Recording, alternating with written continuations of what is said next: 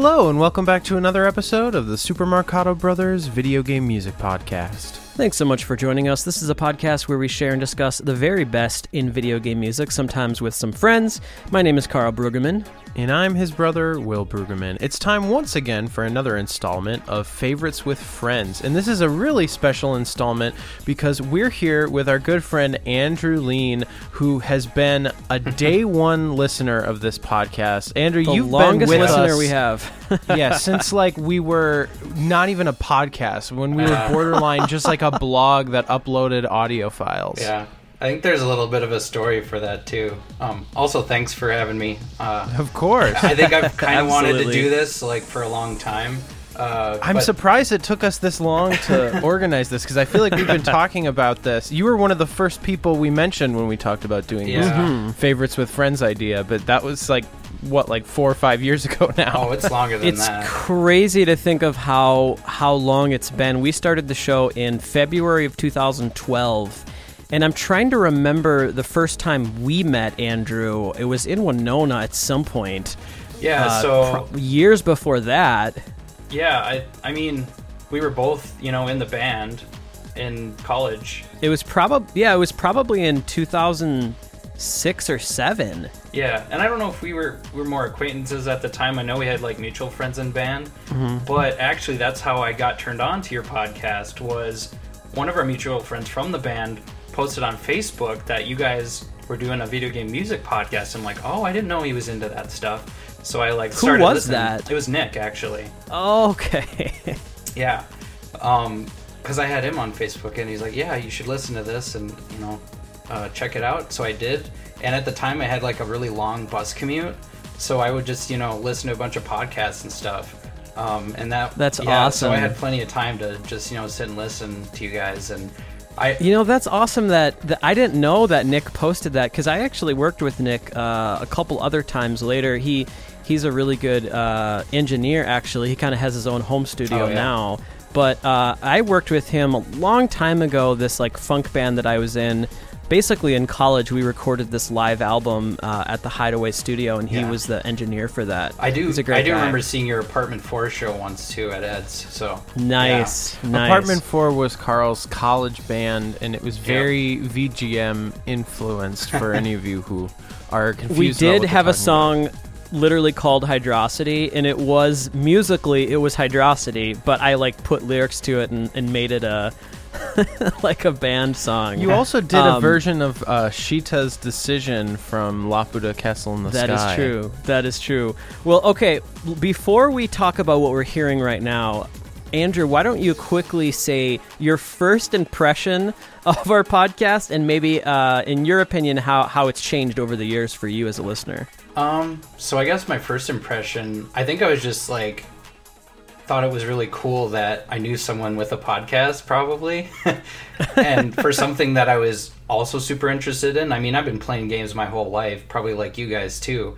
and you know, Yeah. I've been involved in music somewhat throughout my life. Like, you know, I was in band and college and stuff. Not a lot of people do that, you know, past high school or even middle school, but I kept with it. But um, yeah, other than that, I just thought it was cool. Um, but like looking back, I remember going back to some episodes and I've just seen how far you guys have come as far as like how good you are at the podcast format and just how y- you know about talking thank about you. things. Well, You that, know, that reminds me. Uh, yeah. We need to take an ad from Squarespace now. Squarespace, Squarespace, Squarespace. No, I'm just kidding.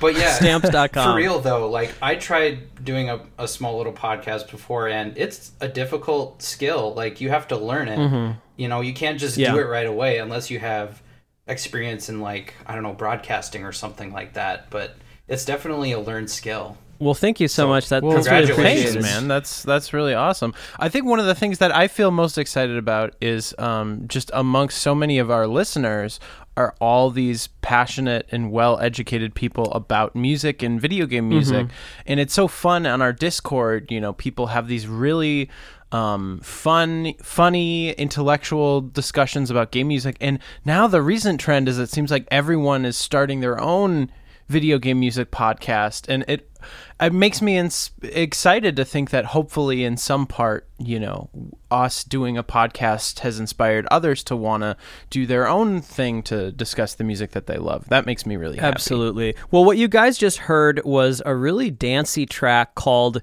it's a weird title. It's Buggy Running Beeps 01. Yep. That's officially the name of that track. It's from the game Rez.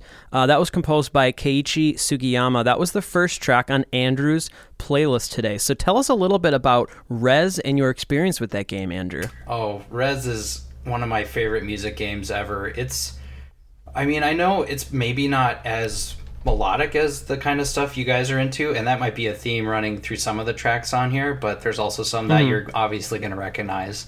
Um, but Cool. but yeah, I got really into like techno and stuff in college, just like listening uh, to it and doing homework. And you know, this game came out uh, around then, or at least I was able to play it around then. Um, And they, you know, it's just a really cool rhythm action shooter game. Um, Really trancy, really like. I don't even know how to describe it. They use the word synesthesia when I looked it up on Wikipedia. You know, it's Cool. it's an experience for sure, and they have it in the Rez Infinite is in VR, and they added a new level to it. So there's another track they added to it as well. It's a, just a phenomenal experience in VR. I would recommend it to anyone that That's can. awesome. One of my favorite things about that track was the way it recontextualizes the rhythm. Because whenever you Yeah. hear something without drums, I think our bias is to You think you know where the on one strong is. beats because you hear it Oh, almost yeah. as bum bum bum bum, but then eventually you find out it's bum bum bum. Right. Yeah, that's really cool. And I really love when a piece of music can do that. I'm a big sucker for that in music. This will be an interesting favorites with friends episode because I can tell based on your playlist that some of this music is going to go outside of Will and my wheelhouse, which will be interesting to see that happen. Right. Well, let's start off um, with something that's very much in our wheelhouse. Uh, we're going to move on to a track from Star Fox for the Super Nintendo, and Andrew brought in Corneria, classic track. This is composed by Hajime Hirasawa. Let's take a listen to Corneria.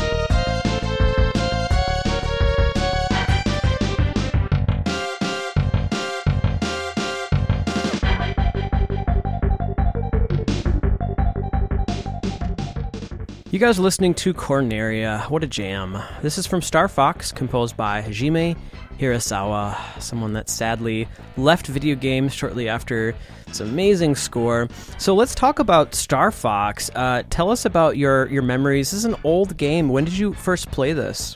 Um, I think I actually watched my cousin play it first, actually, and uh, Hmm. I probably played the 64 game more than the original. Um, Yeah. But this track, too. when I heard it first, I was just like, "What is this?" It's so like fast and rocking, and I just like Kind of proggy at times, yeah. too.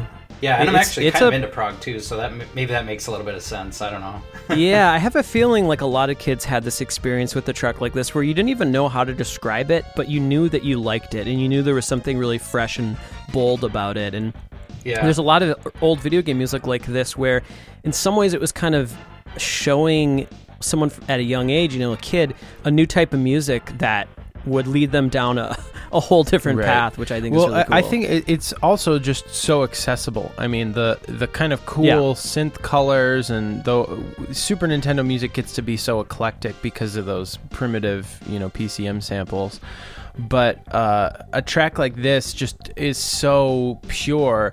Bum bum bum bum. You know, the one six seven one thing. But it's most of these uh, are they're like power chords. So they're it's it's unclear whether is the one chord major or minor. That little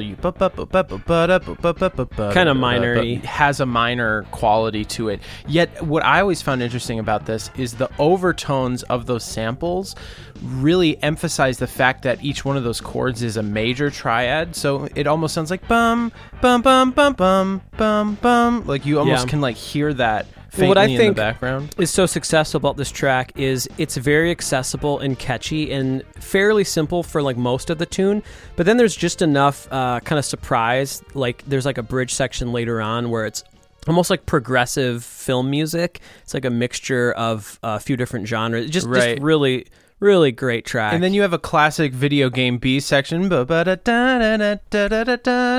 that part sounds like it belongs so in like good. Mega Man 7. It's very Capcom-y and I love the you know, it's it's just yeah, so colorful. What, what, you think, Andrew, but one thing I'll say about this track Corneria is this uh, was not continued for like the sound of the Star Fox series. Right. You know what I'm saying? Yeah, like and I also love, you know, the later games, and that was Koji Kondo, right, for 64. Um, Koji and um, Hajime Wakai. Yep. yeah, and like, I love that one as well, but like, this one was just my first, that was the first level. There's a lot of first levels on my playlist, actually, but uh, we can talk about that later. But I mean, it's, you know, good to have a first impression. and It really had a first impression on me. And even when Right. you get to like the end boss on this level, there's like this really dark, like low, like ho ho ho. I don't know if you remember that at all. But, Yeah. Like that also was just like kind of chilling. I was like, I'm into this game. This is Yeah, awesome. I Yeah. love the soundtrack to the Classic original game. Star Fox. I mean, it's a perfect blend of um, almost Star Warsian orchestral, filmic sounding stuff, and then just kind of like rocking fusiony stuff like this. Yeah. Um, the one fun thing is if you ever play Star Fox Two, that game, though it wasn't composed by Hajime Hirasawa, is Yumiko Kanki and somebody Arakawa, something Arakawa. I can never remember their name. Uh, they did that game, and they did a really good job of kind of like carrying on the tradition that Hirasawa started. Our, I know our favorite track is that track Eladard, but it's almost using Corneria as a template because it starts with that same sort of delayed. You know, synth. Um, Actually, it looks like it's, um, Looks like it's Ishikawa, Kozue, Oh, Kozue Ishikawa. Ishikawa. Yeah, well, let's move on. Uh, this playlist is very diverse in generation, which is cool. Let's move on to Metal Gear Solid 4 Guns of the Patriots. And uh, the piece that Andrew brought in from this game is called Metal Gear Saga, composed by Harry Gregson Williams. Let's take a listen.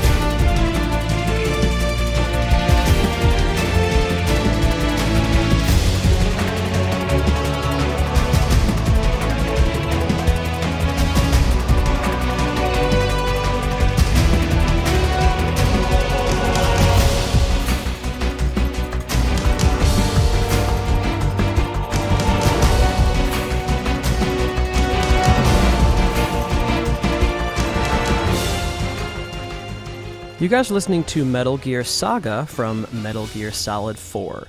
This one is composed by Harry Gregson Williams. Um, now, I'm fairly familiar with this composer. I know that he's worked in other games in the Metal Gear Solid series. So, w- what Yeah. other games did uh, Williams work on? So I believe it was from two onward, um, but not Okay. five. I think uh, once five came around, uh, they went with someone else. Um, but yeah, uh, since two, he's been kind of composing the music for the games, and I, I love his stuff. And I remember hearing us noticing, you know, he's a film composer too. So I think I heard his stuff in like uh, Enemy of the State, probably some other Oh, movies okay. too. and it you know it, it makes sense now after seeing that because like it's got a similar feel. Well, yeah, and also, I mean, these games have so many cinematics, and so it is Oh, yeah. really important to bring that cinematic uh, energy to the music. And Gregson Williams definitely did that here. Oh yeah, What's interesting listening to this now, because in my mind, Metal Gear Solid 4 is still like a new game, but listening to the score, it has such a like I don't know early 2000s TV Virtual instrument sound. sounding. Like it reminds me of Sean Callery a little bit, or like the music to 24. Yeah, he was a 24 composer, yeah. Oh yeah, definitely. So I think this particular track, uh, the first version of it, kind of was in three, um, but that was part of like a, a bigger theme, and this is kind of like Right. just that Metal Gear Saga theme, um, and this plays during the credits, I believe, for four. Oh, okay. Um, so I think, you know, I have nostalgia for the first game. It's Metal Gear Solid One is my favorite game of all time, and It's a great game. I have a lot of nostalgia for it. Um, the music probably isn't the best of the series, and so I had to kind of step back a little and be like, okay, what's my favorite stuff from the series? And I think this Hmm. kind of hits the nail on the head for me, actually.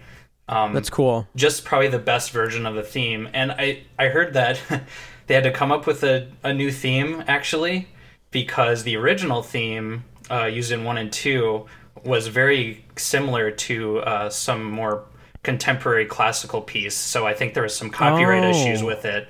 So that's think why I this, heard about yeah, that. So that's why this one was developed, I believe.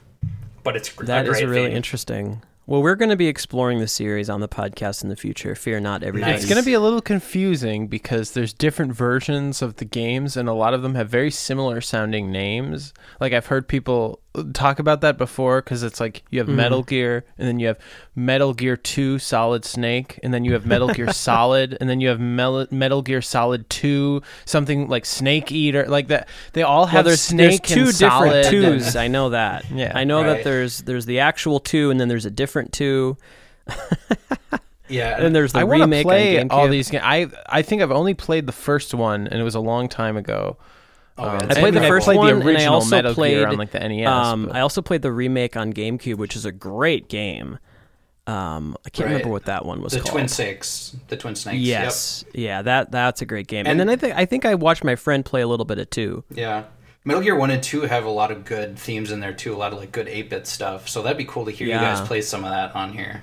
Well, let's move on to um, this is a sequel to a game that I know Andrew is a big fan of, and he brought Yes. something from that as well as this sequel. This is Hotline Miami 2 Wrong Number. And this particular piece of music was composed by, would you say, is Carpenter Brut? That's how I would Yep, say it. that's correct. This is a track called Roller Mobster. Let's take a listen.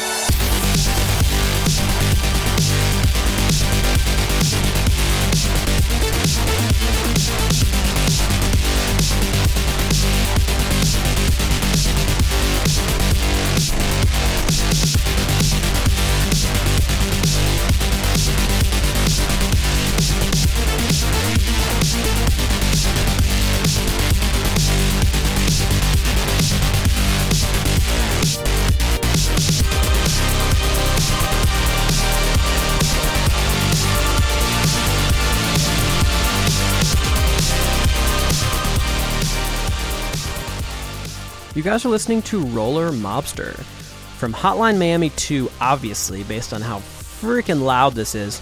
Uh, this is composed by Carpenter Brut. Anytime I see a Hotline Miami track in the playlist, I immediately turn down the volume on the file, like way. you hold way, your way down. headphones away. Yeah, I mean, he's you know the soundtrack. Both of these soundtracks give Jake Kaufman a run for his money as far far as how loud they master them.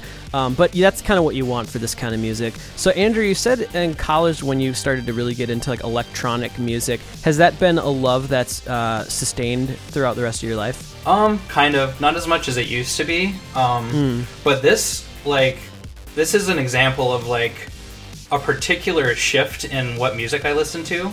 So the Oh. first Hotline Miami game had a bunch of synthwave tracks in it, like this Right. one, like Perturbator and stuff like that. But no Carpenter Brut. That's why I picked. But I picked this one because it's one of my favorite uh, tracks in the series. But um, it got me to listen to when I played the first Hotline Miami. It got me to listen to other synthwave stuff. Like I was like, "What is this? Like I need to get more of this stuff."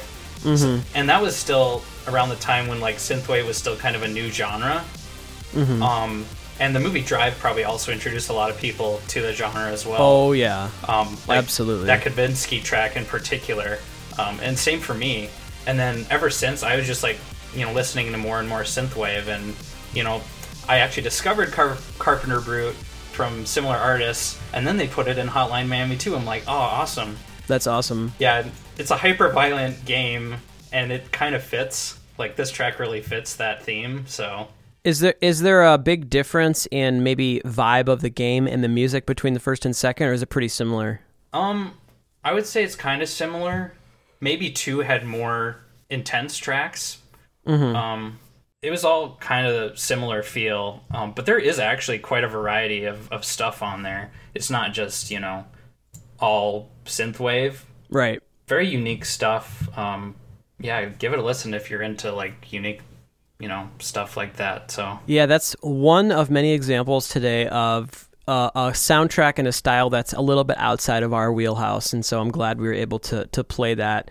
Uh, not a lot of Hotline Miami representation on our. Po- I think the only representation we've had have been from other people, like on uh, listener show and tells and, and other fav- believe, favorites uh, and stuff. I like that I believe, track. uh, fr- yeah, I believe friend of the podcast Tim Turry also is into Oh, Carpenter Brut. Tim, Yes. I missed Yeah. him yeah, so much. yeah, that sounds familiar. Because I, I remember seeing him post about it on Twitter a lot. I think he actually went to a show. I'm a little jealous, but Oh, uh, he's Very such a nice. nice haven't gotten guy. to see him yet. But Let's I move haven't on seen to him in years. I, I hope It's he's been doing a okay. while.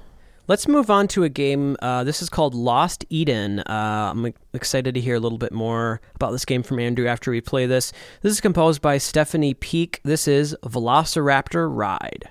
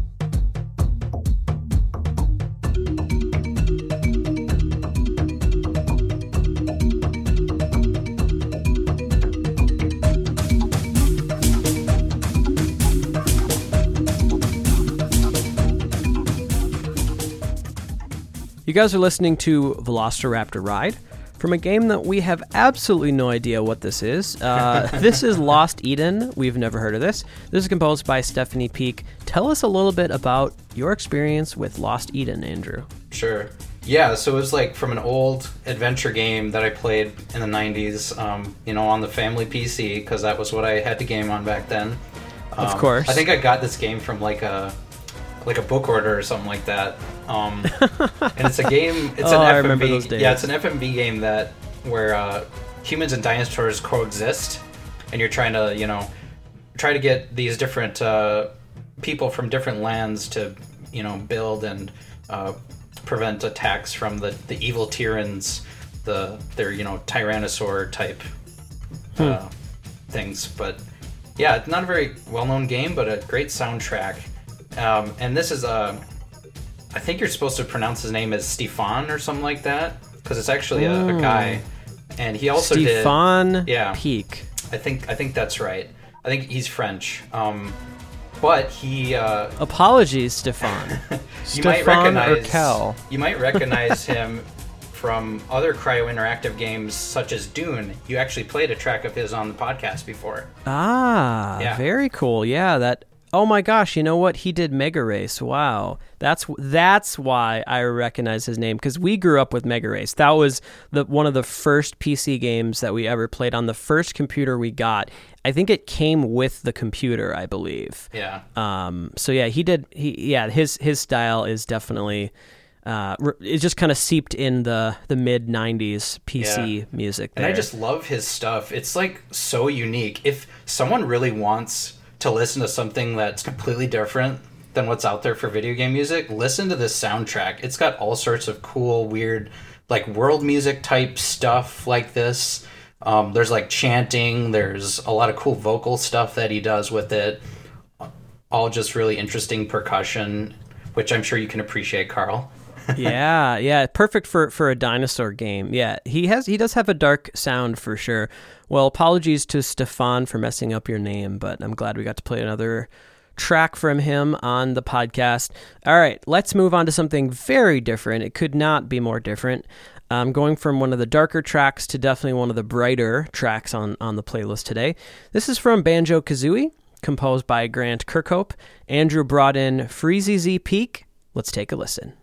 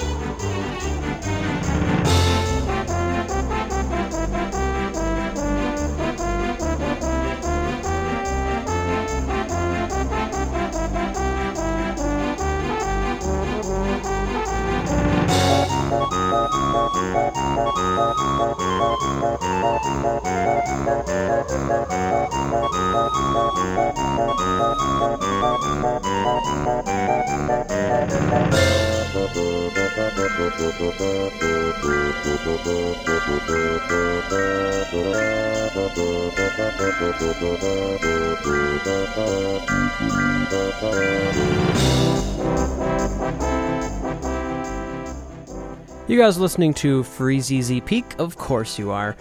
From Banjo Kazooie for the 64, composed by Grant Kirkhope.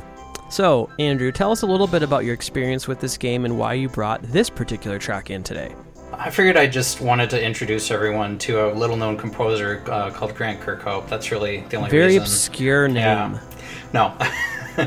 uh, the reason I picked this actually, I w- wanted to pick Treasure Trove Cove, but the last Favorites with Friends episode had that, so I decided on a different Oh, track. That's right. Apparently, that one's really Wow. good, and, and a lot of people like Apparently. it. so- yeah, um, but this is another one of my favorites. Like, it's got that like Christmassy, wintry sound to it, and it's still got that like oompa oompa stuff that you hear in Banjo Kazooie. So it's like definitely fitting for the game.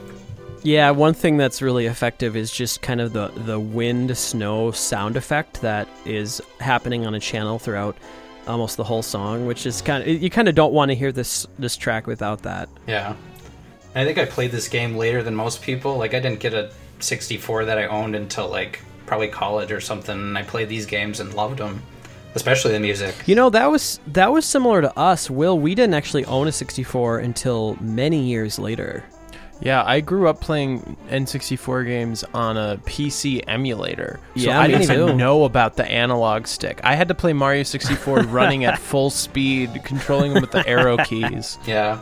For me, it was either that or I borrowed one from a friend. We actually did like a console swap. I swapped my PS1 with him for his N64 for a little bit, and then we swapped back. So, Yeah. That's awesome. yeah. fun. Yeah, that's that's probably a reason why we have a big blind spot for PS1 in general is because we never owned a PS1 ever. Like eventually also, I we think did we were buy so a 64. staunchly Nintendo um, that like I don't know the idea of like buying. I remember the first uh, non Nintendo or Sega console I ever bought was a PS3.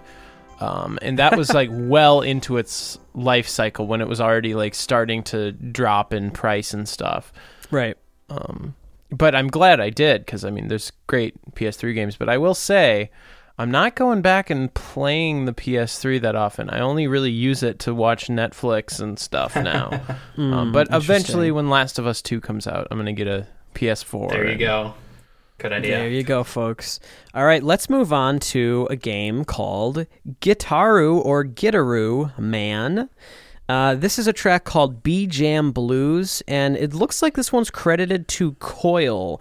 Do you know anything about that artist, Andrew? I do chance? not. Uh, it might just be some band that they had to do the music. I don't know much about it. I had to do a little searching, so I might be I gotta say, I do love the I love the pun name, the riff on C Jam Blues, and this Yeah. is B Jam Blues, but B E E like the Yep. like the animal with the little bug. B. The puns are absolutely on point for sure. so this game, uh, I'll have to look into the main composer of this game maybe while we play this. But yeah, so for for whatever reason, maybe this was a an outside group that was uh, brought in for this. Let's take a listen to B Jam Blues from Gitaroo or Gitaroo Man. Here we go. Everybody, there's a new king in town. Get ready. Mojo, mojo, mojo king,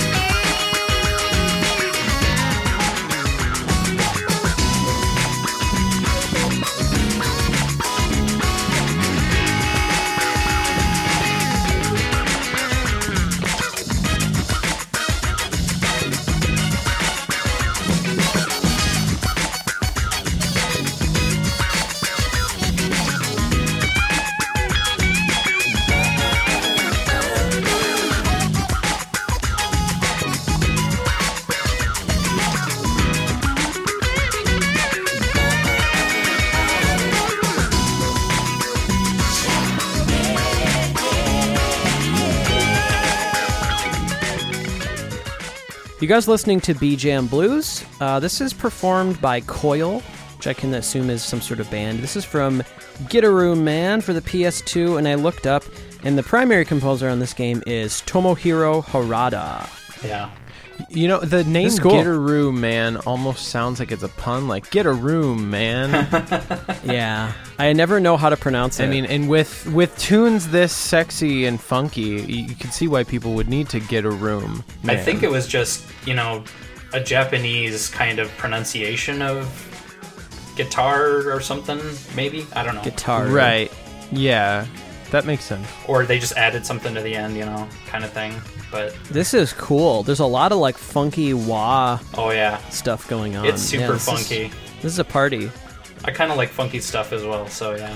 Did you uh, spend a lot of time playing this game? Um, no. So I played this on a demo of the game actually, and this was the song on the demo. Uh, it's like a you know a rhythm game where you use a guitar to like attack enemies that are so like the B the B guy is the guy that's playing the trumpet in this song, and you're playing the guitar like in response. Okay. Um, and it's just really funky and cool. And I played it a bunch of times, just that demo, because I love this song so much. Mm-hmm. But yeah, I haven't played the full game yet. I think I did get a copy that I intend to play. Uh, it's a PS2 game, so Very cool. Yeah, for some reason I I I thought it was just like a Japanese only game, but maybe I was just remembering that wrong. I I just don't think it had a lot of reach outside of Japan, probably. Well, let's move on to a game and a soundtrack that uh, Will and myself are very big fans of. This is a pick that we were not expecting uh, from the score. If you, if you told us you were going to play a track from Rayman Legends, um, this is not what we would expect. That score was composed by Christophe Héral and Billy Martin. And I'm pretty sure that this particular piece of music was actually not handled by them. I, I can't recall. This is one of the arrangements of uh, a famous uh, rock pop song. The game has a few of those. And if I'm not mistaken, all of those were done by um, a different group of people, like some sort of team, I believe, uh, if I'm not mistaken. Uh, I'll have to look into that more. But in any case, this is a hilarious track called Mariachi Madness, which is, I don't even know how to describe it. It's an arrangement of Eye of the Tiger. That's about all I can say. Let's just take a listen to this from Rayman Legends. Here we go.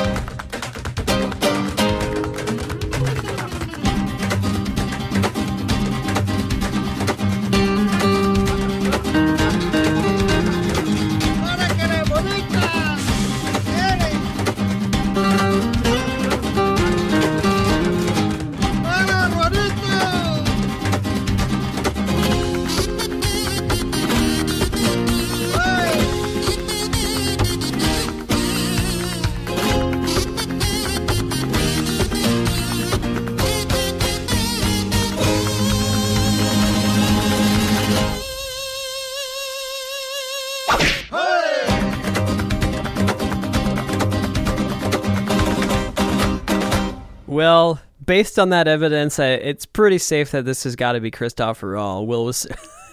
Will, wh- why do you think this is uh, Christophe Héral? Well, no one toots a kazoo quite like he does. His tone production is distinct.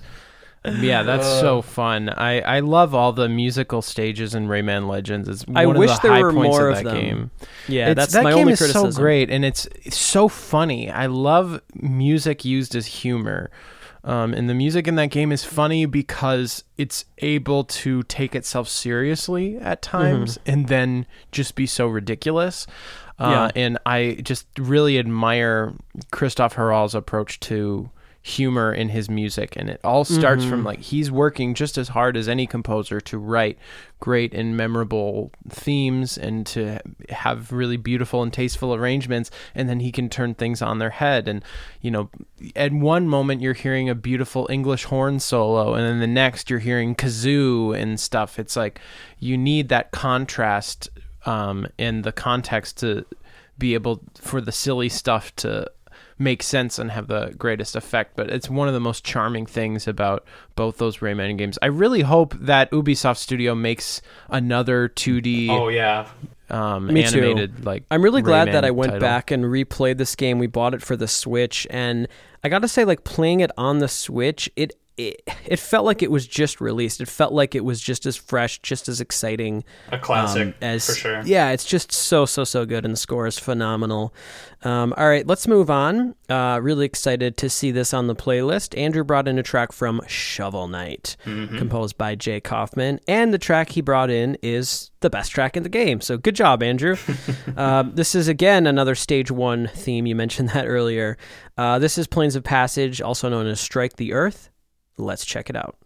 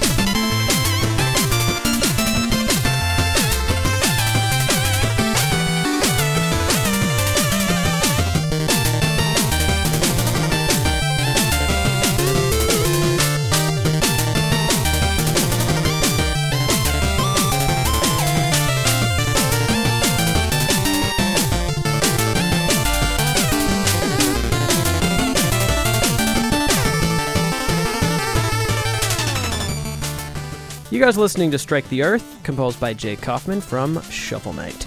So take us back, Andrew, to the first time you played Shovel Knight. What were some of your first thoughts when you played this game? Sure. Uh, that it's one of the best video game soundtracks in existence, probably. uh, definitely one of the best chiptune soundtracks. Uh, Yeah. One of the best modern soundtracks. Um, Absolutely. I love the games. Uh, Yacht Club Games is awesome. I whenever I go to PAX, I try to you know go to their booth and get merch or play their games. Um, like I just love how they keep adding to Shovel Knight, all these free expansions if you already have the game. I can't Um, wait for Shovel Knight Dig. Yeah, I did not get to play that one. I went to PAX. Wait, what is Shovel Knight Dig? Is that That's a new game? um, it's a new upcoming game um, composed by Jake Kaufman and Will. There's a there's a trailer that they put out, and he sh- he unveiled the sound palette that he's going to use for the game. He's using this this his own kind of combination. He basically calls it almost like the Genesis and SNES combined. It's going to be this like dream 16-bit sound where it's going to have samples and FM synth together. Oh, yeah. Dude, that's so, so, it'll be a different sound. Yeah. And playing Man. King of Cards recently too, like I remember hearing there was another remix of it on there of this song, I believe too, Mm. and I liked that one too. It was like a more kingly, I guess, yeah. version. Loved King of Cards. Yeah, very very cool. Okay, so this is this is interesting. Um, Andrew has one Koji Kondo track on his playlist, and it's not Ah. necessarily the one that I would expect. Um, but I, I'm a fan. This is from The Legend of Zelda: Ocarina of Time. Andrew brought in Temple of Time. Good choice. Composed by Koji Kondo. Let's take a listen.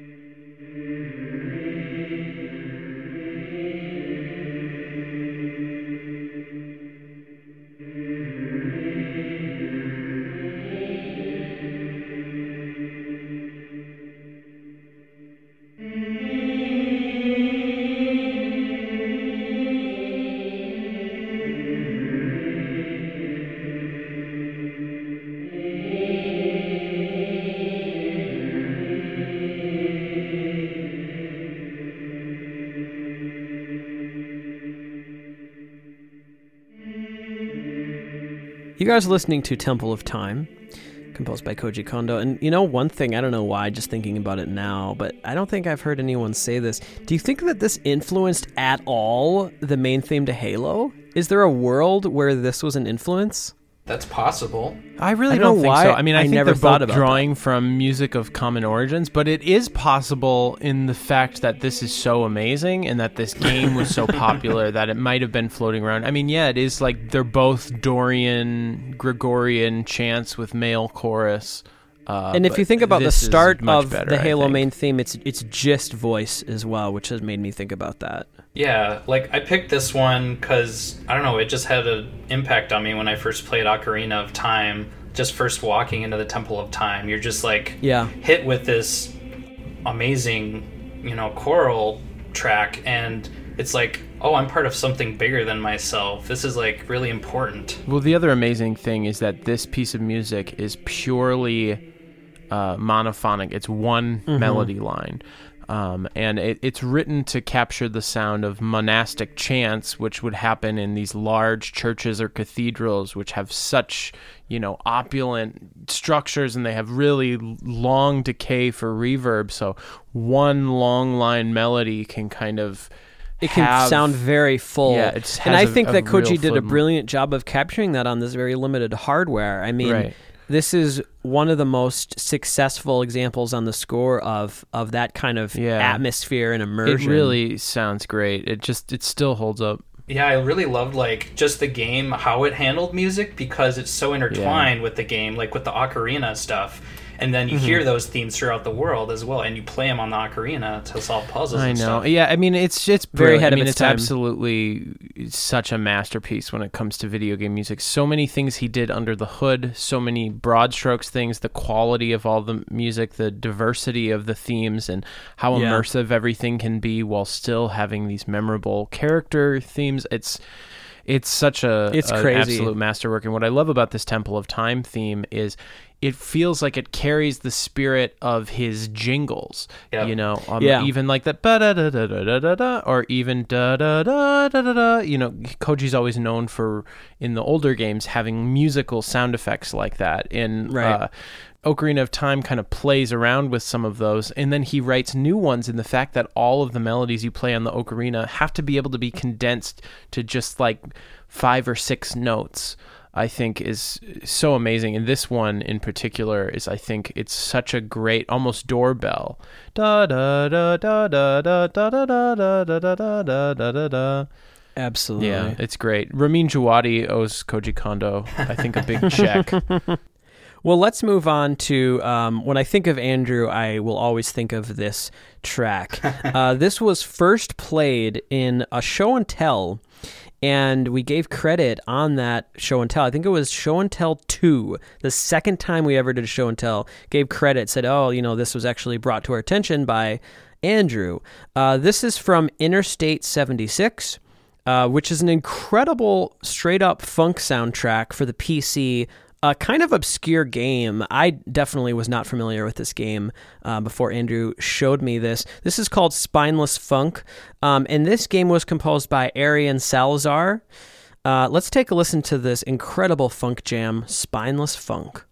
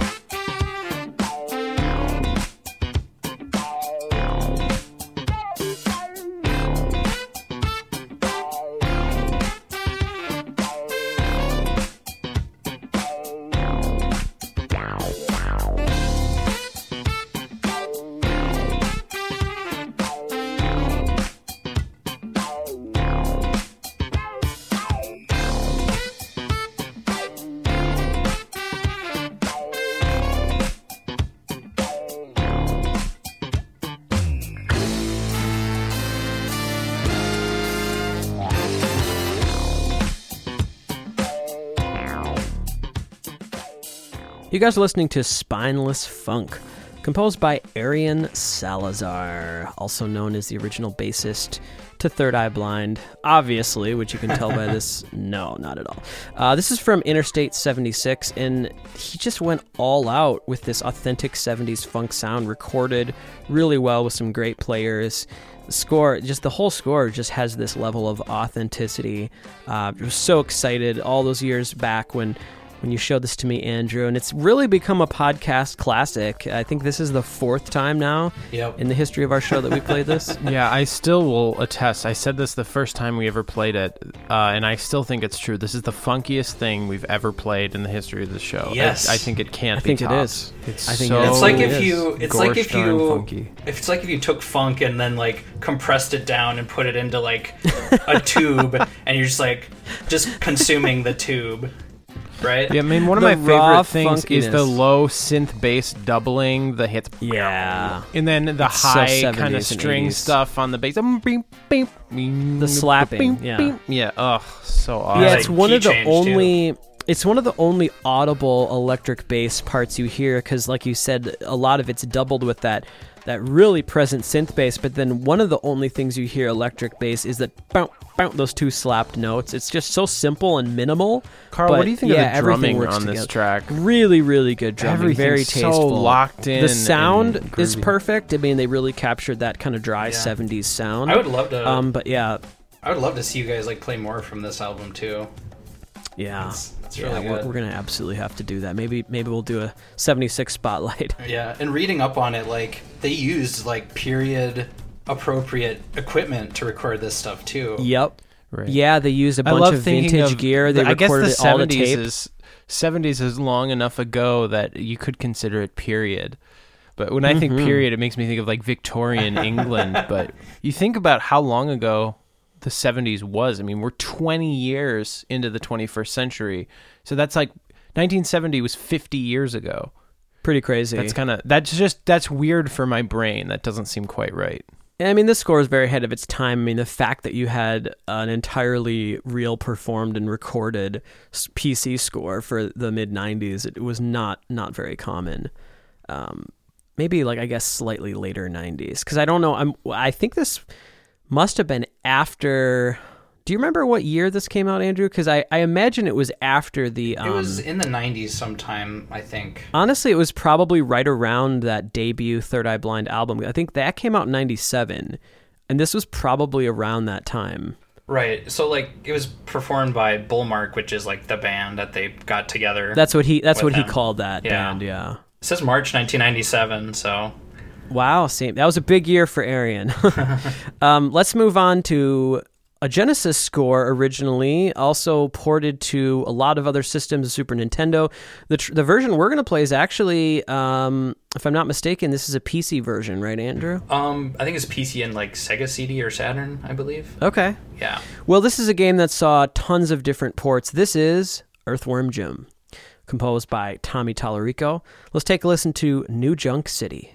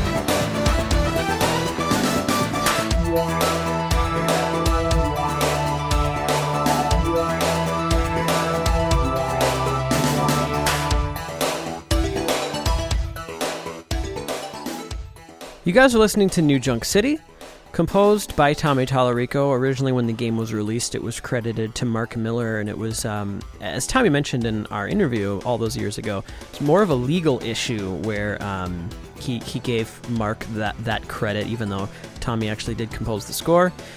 Yeah, this is an interesting version. I don't think I had ever heard this particular version before. Whenever I think of Earthworm Jim, it's just Genesis all the way. But um, yeah, this in some ways is a better version because you get to hear it a little bit more fleshed out. So I played this game on PC originally, um, and so this is the version of that. It was actually the special edition, and when they like did the HD re-release later, they didn't use this Mm-hmm. version, which really baffled me because this is, in Hmm. my mind, the best version of the soundtrack. Um, yeah, it's the most expansive, that's for sure. I think people have just nostalgia for the old stuff, you know, Yeah. even if it's uh, maybe objectively not as strong. There is something charming about, you know, you want to hear in a piece of music like this, it just sounds like classic video game music. You kind of want to hear it on FM or SNES. well, I don't know. Just for me personally, when I think of Earthworm Jim, it just it's I almost forget that it's not just a Genesis game. It's just such Right. a Genesis vibe to me. You know, like Yeah. you just. Yeah, it reminds me. I was saying that it kind of reminds me of like Sonic Spinball, just because of how like dirty and gnarly. It's So I'm pretty is. sure, Andrew, you you probably keep up with uh, this stuff maybe more than I do, but Oh, the there Roblox is- thing? there there well not just that There is Oh. going to be a new Earthworm game, right? Oh yeah, on the Amico. Yeah. Right. Well, that'll be cool. Yeah. So is is Tommy doing? Because he hasn't like officially composed a video game score in years. So is he? That's a good question. is this going to be his first video game Since score he in a was doing the video games live thing, and I actually got to see video games live uh, back in like early 2011 when they were in Minneapolis. But I don't think they were That's back awesome. since. And I remember asking him if he, if he was going to do Earthworm Jim tracks, and I think he hinted that some someday, you know, he was composing them at the time or arranging them for the orchestra. Um, how he was Right. going to do it. Um, eventually, he did, I believe, and then he like released, you know, the quality versions of everything on a on a vinyl album Right. and stuff. And if yeah, for the new Earthworm Jim, I imagine he would do the soundtrack because who else would do it? Right. Maybe it would be. I could see it also being a collaboration with some people, but I'm sure he'll at least contribute. Yeah, The other, you know, the interesting thing um, about uh, this track is something that I really love. It does a sort of classic technique of the that opening riff is five notes, yet it happens in a track in four, so it keeps getting delayed. It's almost like a quasi hemiola-ish. Yeah. yeah, it's it's really cool. It's groovy. Yeah, I, I love that kind of when when a piece of music can do that. You know, when you have a odd number of notes that need to fit in an even number of rhythms, and then keeps getting recontextualized across the bar line and everything. Well, let's move on to another good example of Andrew bringing in a piece that we probably normally wouldn't play on this podcast, slightly more atmospheric kind of video game music. This is from Resident Evil 2. This is The Front Hall, composed by Masami Ueda.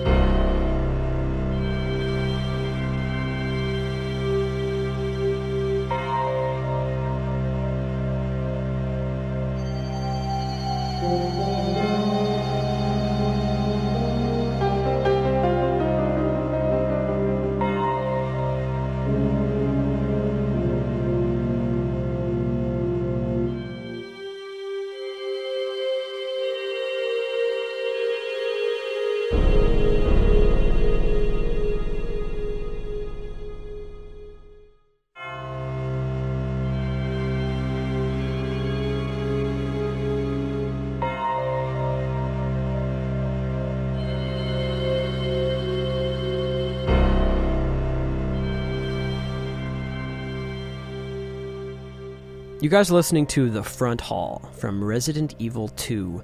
This is composed by Masami Ueda, and Andrew was remarking while we were listening to this that this does such a good job of capturing the sense of dread. And yeah, there's there's this heavy darkness to this uh, music, and it, it perfectly captures the emotions in this game. I was so terrified by Resident Evil 2 when I played it uh, when I was I was probably like maybe 14, 15 when I played this on the PC, and it was a great game. But yeah, it's so terrifying. yeah. I'm really curious about series. checking out that remake. Oh, that it's just came out. phenomenal. You should play it. I want to try it.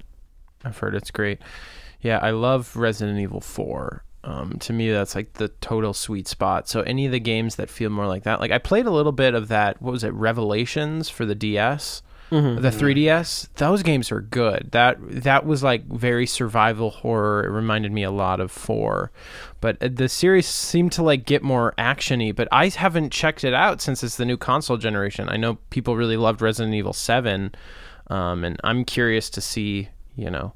Yeah, I loved kind of- four. That was probably my favorite in the series. I also did love five. I thought I had a good time with with five, and I really did love two back in the day. Yeah. Um, but it was a totally different feeling and emotion. And there, I will say that as much as I love four, there was something lost when they switched the style of game because part of what's scary about Resident Evil 1, 2, and 3 is that it's clunky and that you don't mm-hmm. feel like you have a lot of control over the character Right. and what you can really do. And so you feel helpless. Right. Yeah, And see, so I love when a video game can kind of justify its control scheme. It's one of the things I love so much about Metroid Prime is it's like it's intentionally the sort of clunky uh, N64 controls for a shooter, and it's like she has to literally grab her arm to lift it up because it makes you feel like you're in this clunky Yeah. metal Right. suit. I think you and guys I would love when a really- game can justify its mechanics. Yeah, I think you guys would really like the remake then because it's like kind of the perfect combination between like the newer style you know, over the shoulder camera type games, and the old like survival horror you know, hardcore type games. So I I think it's great. Awesome. I will definitely have to check that out. Sweet. I love this change of pace. It is incredible contrast here. Uh, we're now going to move on to Sonic 3D Blast Sega Saturn version, composed by the delightful Richard Jakes. Such a great composer. One of the first uh, game projects that he worked on. Uh, let's take a listen to Green Grove Zone Act 1.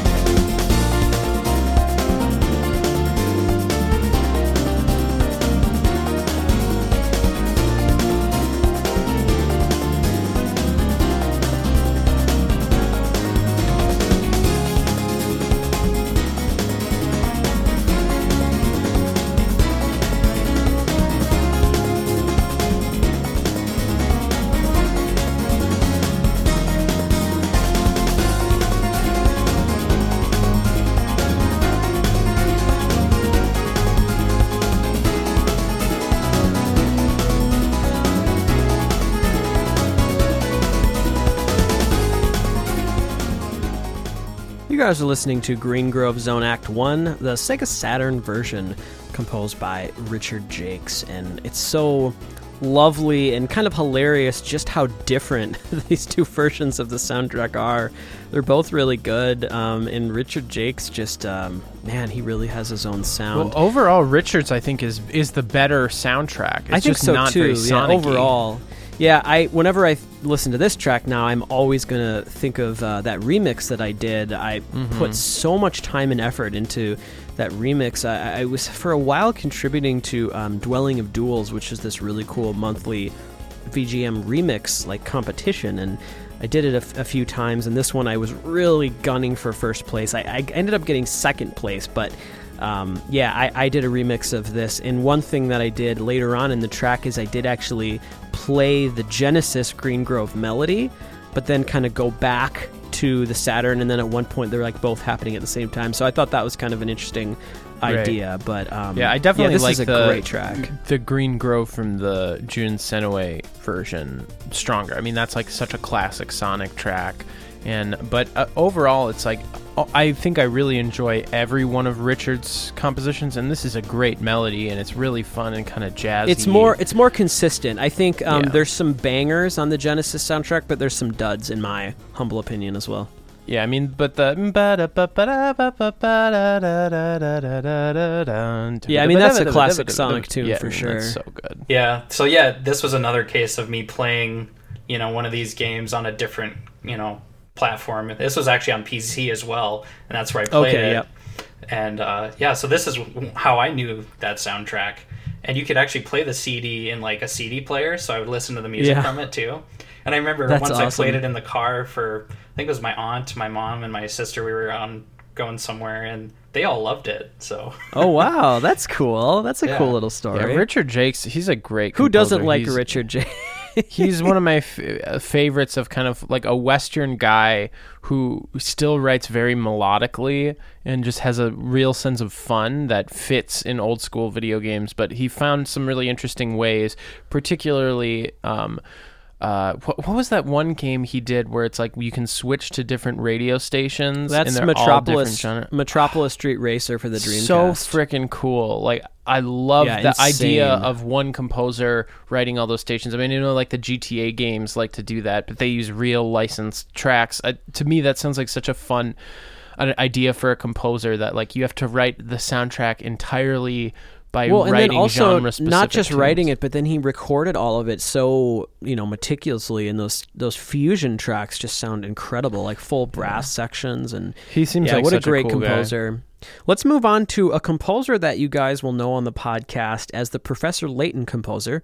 This is Tomohito Nishiura.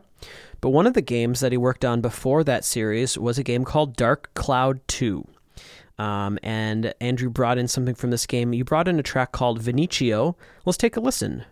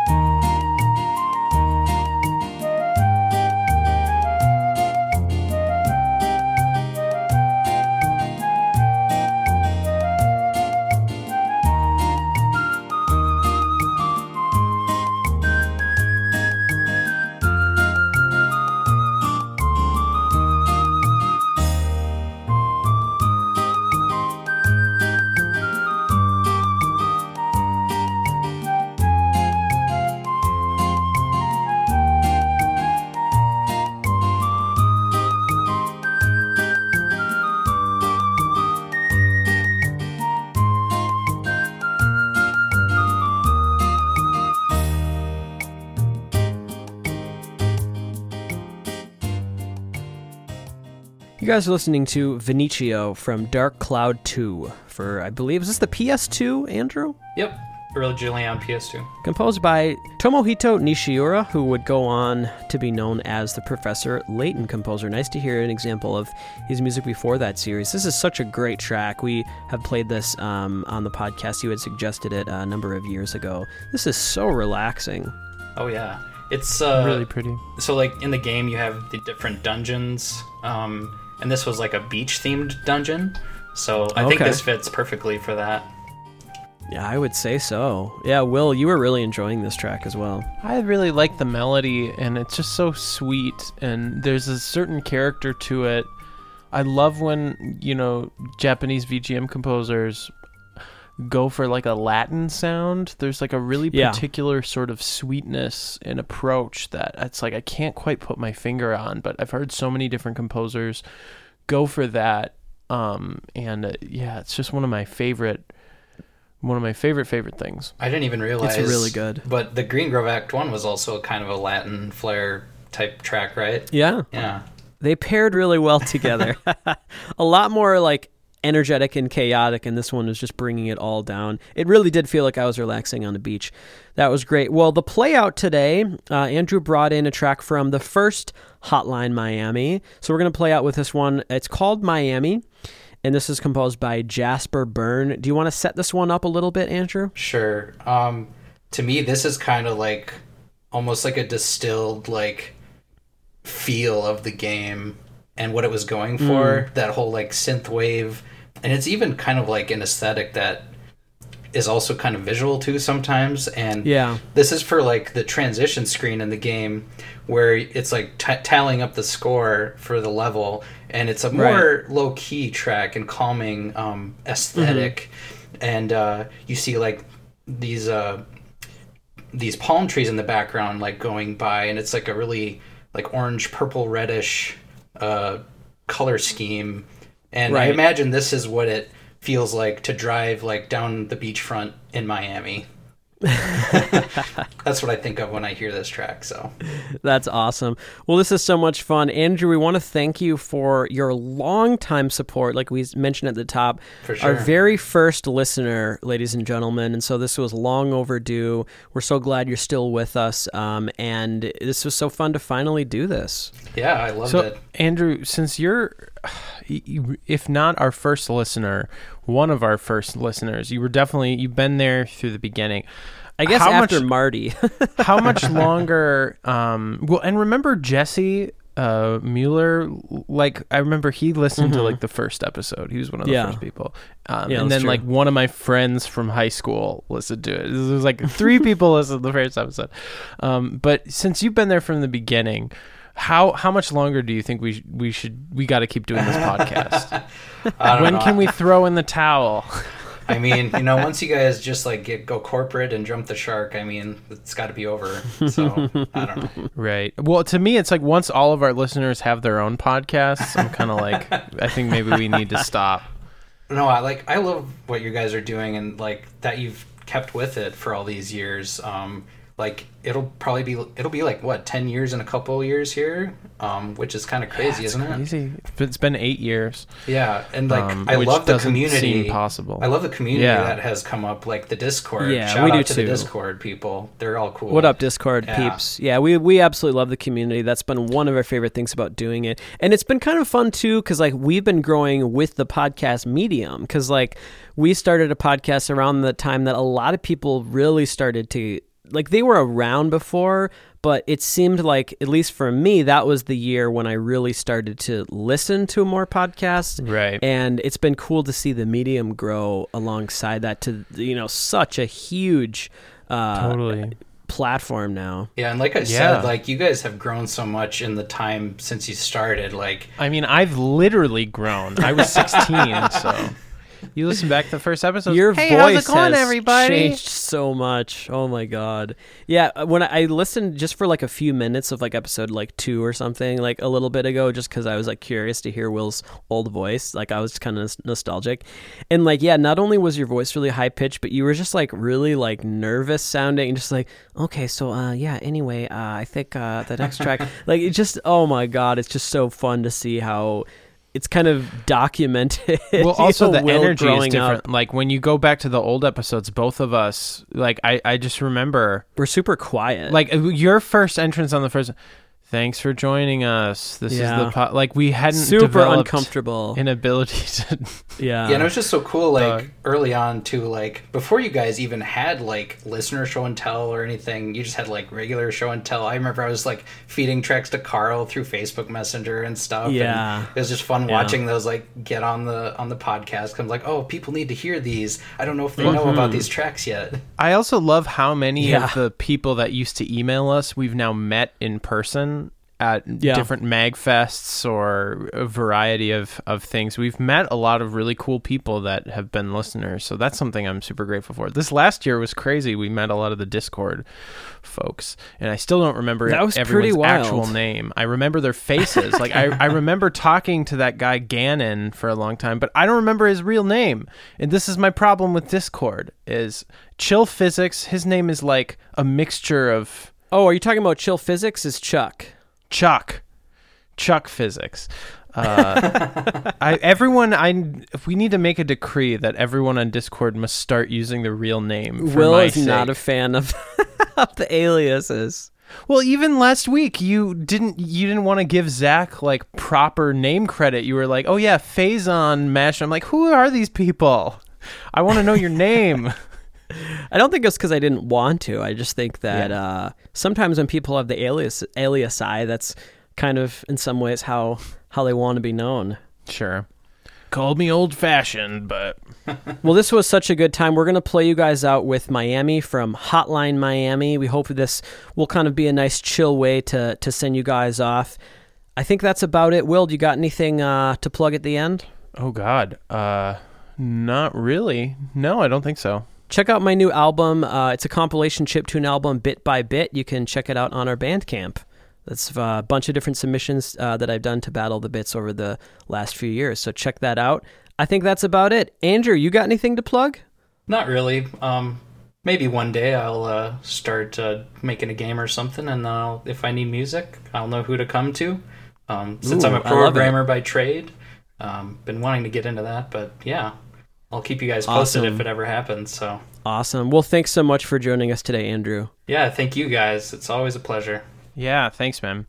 Well, here's to another eight years of us making podcasts Yeah, and you go for being it. the listener. My goal is to do it so long that we're back to just you as the listener. that like people have so given up on us, but you're still there.